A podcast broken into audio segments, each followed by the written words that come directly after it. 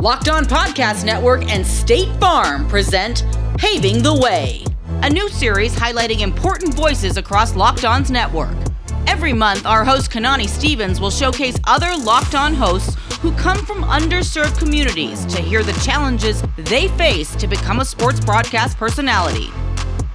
Who will be paving the way this episode? Find out now. Locked On Podcast Network and State Farm are presenting Paving the Way, a new series highlighting important voices across Locked On's network. I'm Kainani Stevens, and every month we will showcase other Locked On hosts who come from underserved communities to hear the challenges that they have faced in their sports media journey. On this episode, we will be talking to Chris Carter, host of Locked On Steelers. Chris grew up in Pittsburgh and started his professional career as a lawyer. State Farm believes it's important to champion diverse voices and create positive impacts in our neighborhoods. That's why our good neighbors at State Farm are proud to support the Paving the Way series and their mission to provide support to underserved communities. Like a good neighbor, State Farm is there.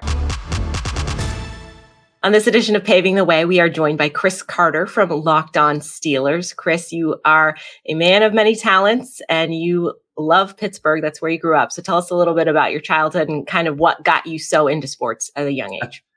Well, thank you, Kainani, for having me. It's always great to talk about these kind of things. I did grow up in Pittsburgh. I grew up in the Point Breeze, Homewood area, the east end of the city. And I kind of was born into sports just because of the nature of my family. My family loved sports. My father coached football for many years. He was also a teacher in the Pittsburgh public school system. And I think I definitely grew my love of just kind of being around his team. He coached the Peabody Highlanders, the local team in the east end of Pittsburgh. And I loved being around those guys. I loved being around my dad, but like I got to know so many players over the years. And I mean, I was there from like when I was like 5 years old until I was about going to high school playing against those guys. Mm-hmm. And it was always really cool to see my dad be a leader and also to get perspective on, because I followed the team and I'd be the water boy, I'd be the ball boy. I'd just help carry things. I wanted to be part of all these cool kids, from around the city. And, It definitely had an influence on just how I saw sports because, eventually, when I started to get older, I would read the newspapers that covered the games that these guys played. And I would be like, wow, that wasn't fair. Like this thing that was said here and there. And that sort of started to shape my mind. Then, of course, my whole family, diehard Steelers fans, because everyone's from Pittsburgh. My dad, coached football, played football in high school. My Uncle Ben played college football and played there. My grandfather was, he was a starting quarterback in high school football way back in like the 30s. So, it had been kind of ingrained in my family. It was one of the cooler things when I was a kid was my grandpa would come over and watch every Steelers game with us. And that was how I got to kind of know him in the later part of his life. So it was always something that kind of allowed me to center myself and use it as an example to say like, hey, like, the fairness that you would, that I wanted to see in talking about these players and like, from the high school kids that I knew while I was a kid and that I looked up to the NFL players that I watched on TV. It was kind of a connection that I used to kind of, I guess, create the way that I see sports and the way that I want to talk about sports, because I try to think of these athletes as people and not as just, celebrities who we discuss on shows. And that's why I rarely ream out a player, or if I say like, hey, they did bad, I always try to, make sure there's a clear disconnect from player plays poorly to player is a bad person. And because that's what often happens in our sport is that, oh, this guy's worthless. And I'm like, okay, a little much there. And like, I always thought about, because there were times I saw that written about a high school player and I'm like, gosh, like that kid's like 16 and we're really talking that bad about him. And so I don't know, it was just, that was definitely part of what played into my role. I love Pittsburgh. I went away for 4 years, came right back. But it was definitely part of my formative years of learning how to think about sports and shaping the way that I approach it. At that point, when you were younger, when you were looking at writers, you mentioned some that kind of went the way you wouldn't have gone with covering a story. Was there any that you really got, would read every week, or someone that you followed that you felt like did a really good job? Or is that something that you didn't feel like was there and you wanted to kind of do that yourself? So as far as the local high school scene, I couldn't remember enough of the who wrote the high school stories. But the first time I felt you know, every a lot of black people we will relate to Stuart Scott because of the excitement that he brought to Sports Center and the highlights. But the first like black voice that comes to my mind when thinking of people in sports media was John Saunders. My father used to love this show, Sports Reporters, that appeared Sunday mornings, and it would be sports reporters from across the country sitting at a round table and just talking for 30 minutes about the big topics of the day. And there were a bunch of white guys, Jason Whitlock and John Saunders. And, you know, Jason Whitlock is Jason Whitlock. He's a black man, but he represents a lot of things that a lot of black people don't identify with. And John Saunders would be often at times that lone voice on a black issue that kind of that I felt represented by, like, you know, when there was a time when Jason Whitlock was saying Serena Williams looked like an ape and that she was unattractive and that she wasn't that good, and John Saunders was like, she just won like 4 great Grand Slams, what are you talking about? He would bring reason to things, and he would, you know, bring perspective into conversations that no one else would on that show. And I always appreciated that, and like that was a bonding point for myself and my father, because he would talk about like, hey, like, you know, these are people that I respect in how they cover sports. And my father was, you know, was a music teacher and a football coach. He never studied journalism for a day in his life, but, you know, he consumed sports media, still does to this day. He gives me opinions whenever I, you know, am on TV or radio or podcasting, and, or you're writing in a newspaper or something. So, you know, that was kind of, I think John Saunders was the first guy to be kind of like, hey, like if I ever did this business, I'd want to approach it like him and the way that he does on that show. And we talk a lot about representation on the show because it's hard to sometimes envision yourself doing something if you don't see someone like you doing it already. Right. So obviously for him to be able to do that and be like seeing someone doing what you want to do the right way is huge for anybody when you're trying to get into a new field. So can you take us a little bit through your kind of how you got into media? Because you went a different route at first and then kind of came back to sports. I certainly did. So I went to Cheyney University, the first HBCU, for political science. My plan was to go to law school, and Cheyney University, they gave me a full academic ride, and they had a program where if I finished with a certain like GPA and a certain like, and if I finished like, you know, among the top of my class, I'd get a full ride to law school. And so I went there. I loved it. I loved the HBCU experience. I loved the Cheyney experience. It was a wonderful place where I learned a lot about myself. I was in the marching band, the NAACP, student government. I love that place. And that's one of my that is a forever a home for me. And it helped me find comfort, because when I was in Pittsburgh, and I loved Pittsburgh, but there was still a sense of like, you know, like when I went to Alderdice, and I loved Alderdice, but Alderdice had a lot of racial problems. Like, you know, there were just, you know, there were neo-Nazis that I went to school with. There were kids who I knew didn't like me because of the way I looked. There were kids that, you know, I was in the scholars classes and the AP classes, and they deny that slavery was that bad or things like that. And it was just like having to argue for my identity, having to fight for my place in a place, and, you know, being a light-skinned black person, you know, it was kind of like, you know, fighting for acceptance every day. When I went to Cheyney, that was never an issue. I was just accepted and loved. And sure, there were bumps in the road, like there is everybody everywhere, but like that was the place where I was like, whoa, like I can be great at things. And I always knew I was good at things. You know, I was captain on a football team. I was leader of a marching band, you know, at Alderdice. I had summa cum laude honors and things like that. But there was like still a sense in me that like, you know, I'm decent at things. But Cheyney was where like, no, you can be great.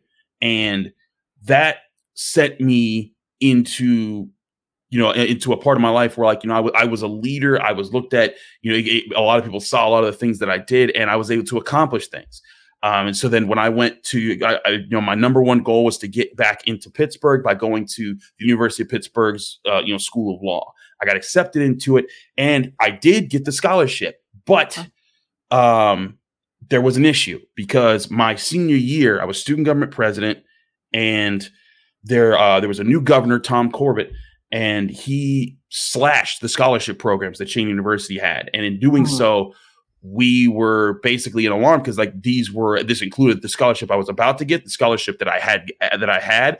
And these were the two pillars that attracted, you know, the better students from across the country to Cheyney University. So we had to go into major activism mode.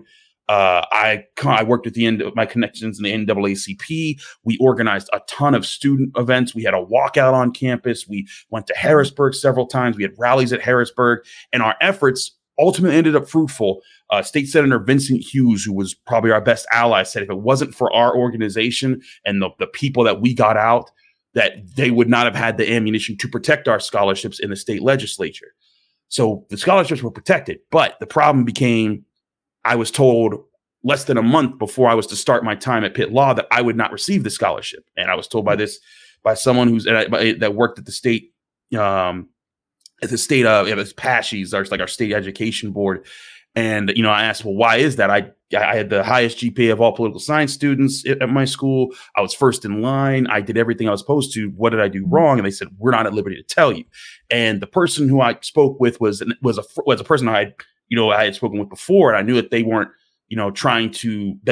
they were disappointed that this had happened. And I said, well, right. Did this have anything to do with me kind of being the face of the movement that we pushed to get the scholarships back? And she said, that's a pretty good guess, but I'm still not at liberty to say. And so that kind of tipped off like, well, I was the sacrificial lamb of that moment. So I went to law school. I had a smaller scholarship that I had earned through Pitt, but yeah, so that kind of, that brought me back, and I was like, well, sometimes when you do fight for things, there are consequences and things like that happen. And so I went to law school, and I enjoyed law school. It was a different experience because, again, I went from not having to fight for my acceptance to, having to do with classmates that were like, yeah, I'm glad Trayvon Martin died. I'm glad that those things are happening. And I'm like, well, that's an adjustment because, when you're at an HBCU, when sad things happened to Black people, it was kind of like it was like a community thing where you all understood, and there didn't have to be a big, session where we all talk about it. And we did talk about it, but there wasn't that sense of hatred coming from that direction. And I dealt with that in law school. And, I graduated. I enjoyed my time at Pitt Law, but the whole time, I was trying to find a way to make money. You work a lot of unpaid internships to try to work your way up in that field. And there was one time, what got me started in sports was, I was working an unpaid internship for the Federal Public Defender's Office. Great experience, awesome, but I needed money, and I was just struggling. And my mom sent me this email of a Craigslist ad. And she was like, hey, these guys are looking for a Steelers blogger. You love football. And the whole time, I read everything football. I studied things. Me and my dad talked football every day because he's a coach. I used to watch him break down film on his high school team. And then the things that I learned from that, I would apply to, oh, wow, I see that with the Steelers and this type of defense or this type of offense and how, and the fundamentals that went into each play. And I was like, man, if more people could talk like that in sports, I think that would be a big help. And so I started writing for this small blog, Behind the Steel Curtain. Didn't pay me much. At most it was ever $100 a month, but it was occasionally the extra, money to go out, money to take my girlfriend on a date, things like that. And, that was kind of where it started. And then, when I finished law school, I just kept up with it because it was something that wasn't too taxing. And I could write about, the Steelers or sports in my sleep, and, compared to, drafting an appeal. So that kind of led to me sticking with it. And then, eventually after doing it, I got better at, I learned how to, cut up film. I started to put that in articles, while I'm still in my legal career, I'm, working for different offices and things, but I would blog on the side. And then eventually, people started to notice hey, that guy knows what he's talking about. And that led to me to get more opportunities in Pittsburgh, where I was starting to get real notice. I would start to get published more. I'd be asked to come on radio shows, asked to do TV. And that was kind of how it started and built itself up from, I was always a good writer. I always loved writing. But I never studied journalism, just kind of read my favorite people and grew from there. So that was how it all kind of kickstarted. And here we are today. I'm hosting 5 podcasts. There you go. And all the different mediums too. Cause you write, you go on TV as well. So, what do you take from each of those mediums? What's kind of your favorite things, or what do you like to do? Cause you mentioned you like to do different aspects of it. So what are some things that you enjoy now that you're kind of doing it full time? Man, it is tough because I love writing because I can one thing that's always been told me is that I'm very good at kind of getting my voice into my writing. Like, you know, when people, you know, read my stuff and they know me, they're like, Chris, I can hear your voice when you talk. Like oftentimes, like when I'm reading in my head, I hear my own voice, but it's like when I read your stuff, I hear your voice. And I'm like, I don't know what does that. I don't know if there's a trick to that. It's just, that's just the passion that I have that I try to get it there. And so I love being able to, you know, tell things about a story. Like right now I'm covering Pitt basketball and I got to write an amazing story about an assistant coach, Milan Brown, who suffered cardiac arrest last May. And it took every person around him realizing what was happening, knowing where the AEDs were, calling 911, doing CPR, and then getting him to the hospital so quickly to save his life. And now he's back coaching for Pitt basketball and they're having an amazing season. You know, being able to write that story and put it out there and then to hear from the people who, you know, they told me their stories and their parts in that, you know, that was truly special. So I love that part of writing when I can write something that people identify with. And then the people that weren't involved with, they're like, wow, that's an amazing story. I didn't know that. All right. This brought, you know, this way of thinking to me. Because after that, one people way was like, I need to know where AEDs are in my building. I need to know how to do CPR. And, you know, with the Damar Hamlin issue, that was something that had just happened in a former Pitt player himself. Chris, you touched on this a little bit, but do you have any advice for those that are looking to get into sports media in the future? One thing I encourage a lot of young people, I talk to a lot of like Pitt students who are in media. Mm-hmm. And one thing I tell them all is do everything. Write articles, write analysis pieces, write think pieces, do podcasts, do radio, do TV, because you never know what's the main thing that plugs you in. And you're right. I wear a lot of hats. I write for the Pittsburgh Post-Gazette, which is, you know, the top newspaper in Pittsburgh, covering Pitt athletics. I do the Locked On Steelers podcast. I am a regular guest on the Final Word TV show, which is much like Sports Reporters, just a Pittsburgh panel of sports reporters who just come together at Sunday nights and just talk the big topics of the week on that show. I do a high school highlights football show, for our local NBC station. I'm probably forgetting things that I do, but that's the thing is I've lined up put myself in a position where I'm able to use all of those talents and show like, hey, like I know what I'm talking about. I do my research and I bring passion to everything that I do. And I encourage a lot of people that if this is the direction that you're headed in, that's what you focus, that you try to make sure that you have as many tools in your toolbox as possible. As far as my favorite, it's tough to pick because I love writing. I think the biggest thing is being able to talk with people and bring out good ideas, good stories, and good ways to make people think that the same way that I would frame sports to how I would tackle the world. Like, you know, like I said, when I was younger, mm-hmm. I try to do, you know, have stories or have thought pieces that get that for people that they can give that to people when they consume the content that I create, whether it's an article or a podcast or a TV show or a radio hit. That's what I try to do. So I'm not sure if there's a medium that I prefer. Like, you know, I love being on TV. I guess if I was saying like, TV's fun because it's, you know, it's something that I connect to and that I know that when I'm on TV, there are plenty of Black people around Pittsburgh that are like, hey, man, you represent us. And that means the world to me whenever I interact with someone and they say that. And I'm like, man, like to hear that from somebody, it's like it pictures me being the John Saunders for someone else. Not that I'm on John Saunders' level right now, but it pictures if I can inspire anybody to say, hey, I can do that. That is a big mission accomplished for me. And to take it a step further, you're from Pittsburgh. It's different, like to you. Mm-hmm. You know it. You in and out, and I think that's what makes you probably more trustworthy to a lot of people is because you've been there, you've seen it, you've been through everything with them, and to cover that from their perspective always, I think, gives it more of a genuine quality and makes it a bit more authentic.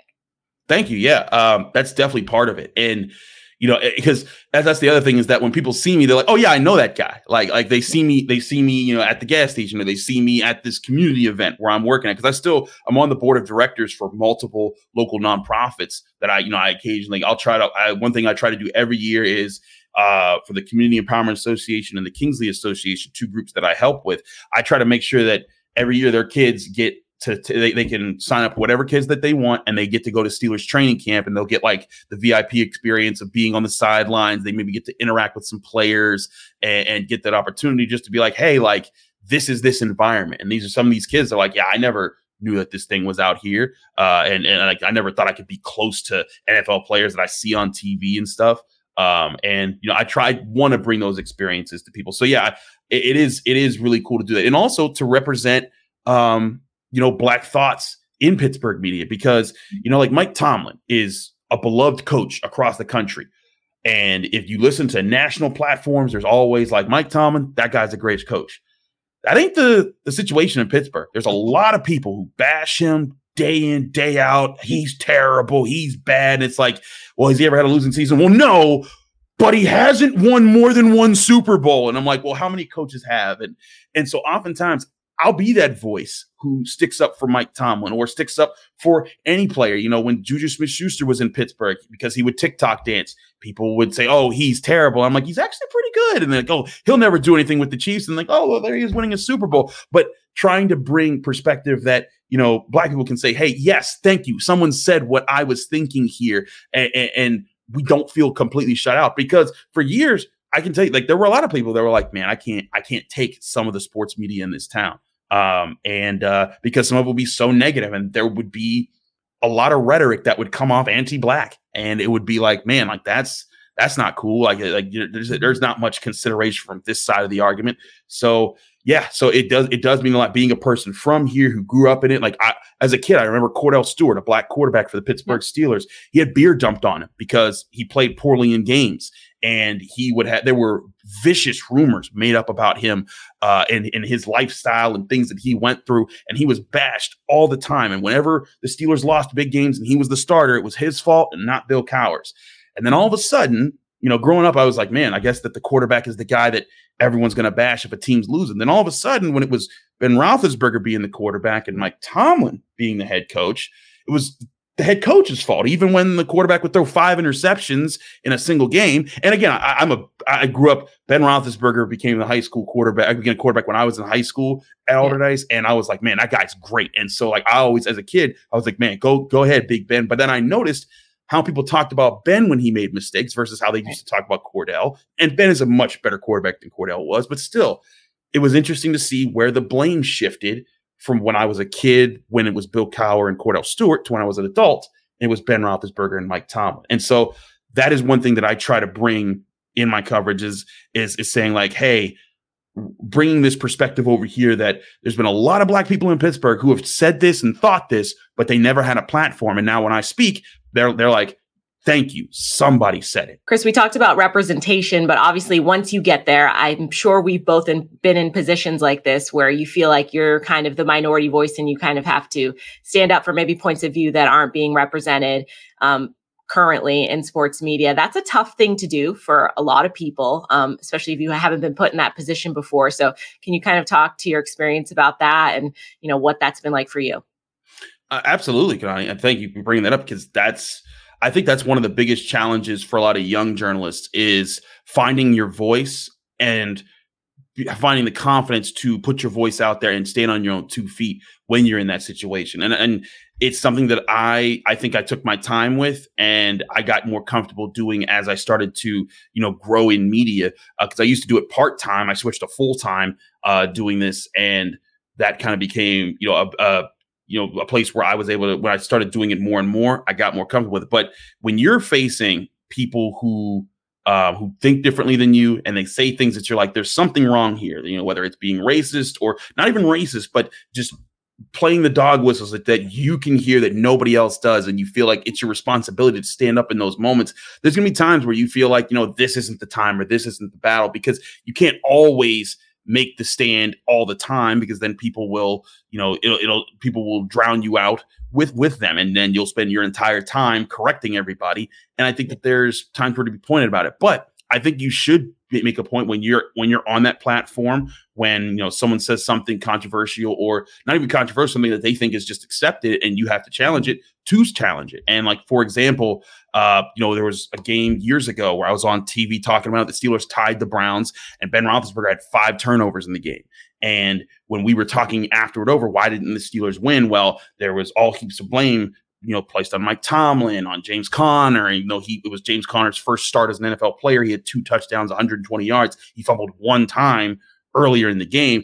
And it was all this work that I was seeing. I'm why are we avoiding talking about the elephant in the room of the highest paid player on the team committed the most turnovers and was abysmal in this game?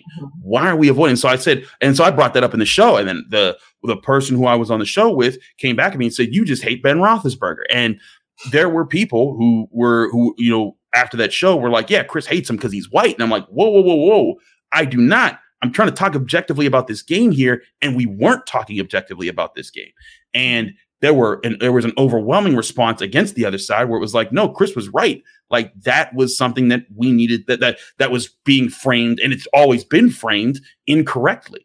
And that goes to, you know, from talking about Mike Tomlin to talking about coaching hires in the NFL to talking about Colin Kaepernick, you know, because I was covering sports when that was going down, and, you know, to see the vitriol that would come out, you know, I used to, you know, I do NFL draft coverage. I would write articles about, you know, just weighing, you know, which quarterbacks should be looked at. And when I wrote an article that said Lamar Jackson, the Steelers should make an effort to go get him, there were people saying like, oh, you know, well, he's too dumb to read a book, let alone a defense. And I'm like, what are we doing here? And having the courage to like to stand up in those moments. And even when it's not just a random online person that you're interacting with, but like, you know, a person who has a major TV show or a radio show or a major columnist, it takes guts. But when you do it, I guarantee you that you do it the right way. You come, you stay based in fact, based in, you know, you don't have to reach all the way out and create other speculations. You don't have to do what they do and spin the truth. But if you stick with the truth and base your arguments from that, you will come off feeling stronger and looking stronger and being stronger in your career. And those voices, I'm telling you, frame these conversations. Kainani, I'm sure you've seen them. How, you know, when people talk things on national shows, we all, you know, sometimes it can all blur into one big Stephen A. Smith is yelling at this guy today. But there are plenty of conversations that I think that people take with them, and they say, well, that's an accepted narrative that X player did this, and that's what this meant and the motivation behind it. And, you know, that's where some people wanted to paint Colin Kaepernick, but there was a big push from a lot of, especially black sports reporters, who were saying this wasn't the case. You know, for the years where, you know, Colin Kaepernick's been out of the league, there were people saying, "Oh, he was turning down really expensive jobs because he wanted to be a starter and he had to get paid X amount of money." And Howard Bryant, one of the people that I love to listen to and to read from, you know, he was saying like, "Absolutely no, I'm in contact with his camp. There was no such offer, and he wouldn't have turned that down." Like so. Yeah. I think that it's important to stand in those moments. And I want to let people, it's not easy. Like, you know, there's times where you feel that pressure and you're like, all right, do I make my move now? Do I say this here? But it's something that I encourage other people. If you're young, if you're a person of color, you don't have to be black. If you're a person who just sees things, you can be a white young reporter. You say, hey, something is wrong here. Feel confident to stand in your moment, to use your platform, and that you are going to be able to address that situation the right way, and that you're standing up for something, and people will see that, people will recognize that. And I think that's something that's really important in today's media. I think it's important to point out too, it's not always the super extreme either, right? Like obviously People that comment on articles on the internet are the worst kinds of people. I think we can all agree on that sometimes with what they have to say, because they're not going to say that in real life, but it is helpful to bring that to light to people, because there is probably a huge swath in the middle that isn't really aware of it, or some of the biases that they have. Like, you know, if they are talking about blaming Tomlin a little bit more than they used to do with Bill Cowher, that's something to bring up, because you're like, hey, I never really thought of it that way. I was just, you know, everybody talks this way. So, you know, everybody talks this way. So I haven't really realized that I'm not putting the credit where the credit is due in certain situations. So for me, and I'm sure you've experienced this as well, a lot of it is just kind of pointing out some of these things that maybe people don't see because it's not affecting them every single day. Exactly. And I think that's the thing, is that when we start conversations, especially conversations that race is present, and then people say, well, this isn't about race. I'm like, well, actually it is. And the reason is because it's assumed that this situation is race neutral, but it's not because you're talking about this group of people this way and that group of people a different way. And that is where I think that it's important to call it. Cause like you said, it's not something like it's not the South where, in the days when segregation was obvious and it was colored and white, that is not the base of racism anymore. Oftentimes the biggest racist issues that I think we have to tackle today is when it's assumed that something's race neutral, but it definitely isn't, because then when black people speak up about it, it's like, well, wait, there's no color to white sign there. That's not a race issue. Like, yes, it is. This is systemic. This is something that's been set up. This is something that's been a narrative that's been painted for years. I mean, black quarterbacks not being smart enough, black head coaches not being smart enough, those types of things. And I'm just talking about a simple sports atmosphere, let alone economic, social, and all the different and political issues, but specifically just sports. Those are things where, things become accepted, like you said, and we all become to just think, oh, yeah, that's the way people, think, and that's the way that it is. That's where we have to challenge. And finding those spots, it can be difficult. It takes time to study. That's why I read, I listen, I watch, I try to take in other people who I think that, like, the way that they approach something, the way they analyze, the way they think. I'm like, I need to incorporate those styles, those points into what I do, so that we are combating those narratives. We are combating those institutions and those dogmas, because I think that if there's a big world out there that listens to us. And when we introduce that into our work, more people can take that into their everyday. And that gives more people to think about. And that's, I think, that's why we use our jobs to make the world a better place. All right, Chris, before we end the show, we do want to highlight an organization that we're working with in an effort to support paving the way for future generations faced with less favorable opportunities. State Farm and Locked On will be giving a donation to the incredible organization, Everyone On, for every host we feature on this series. Chris, this week for you, thank you so much. The mission of Everyone On is to unlock opportunity by connecting families and underserved communities to affordable internet services and access, giving them digital literacy training as well. By doing that, they create significant positive change in communities and society as a whole. So a big thank you to our good neighbors at State Farm for their support on behalf of our hosts and helping pave the way for so many others in our communities. Like a good neighbor, State Farm is there. And of course, Chris, we appreciate you for sharing your journey here on Paving the Way. State Farm and Locked On Network share a common goal: helping to make our communities a better place. State Farm is committed to helping amplify individuals and organizations that lead the way in diversity, inclusion, and social good. Because we know that investing in community building and uplifting diverse voices is crucial to creating a sense of belonging. State Farm is proud to sponsor the Paving the Way series and celebrate the changemakers that have paved the way in making our neighborhoods a better place for everyone. Like a good neighbor, State Farm is there. Subscribe to Locked On Presents and follow along as we highlight Locked On voices from across our network all year long.